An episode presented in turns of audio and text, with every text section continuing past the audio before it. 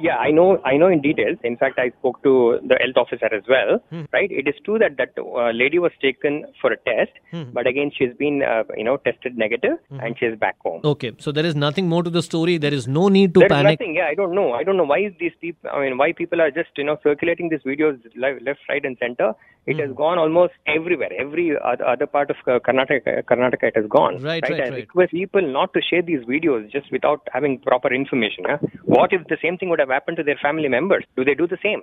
Right, No. and the lady's face is partly visible in the video also.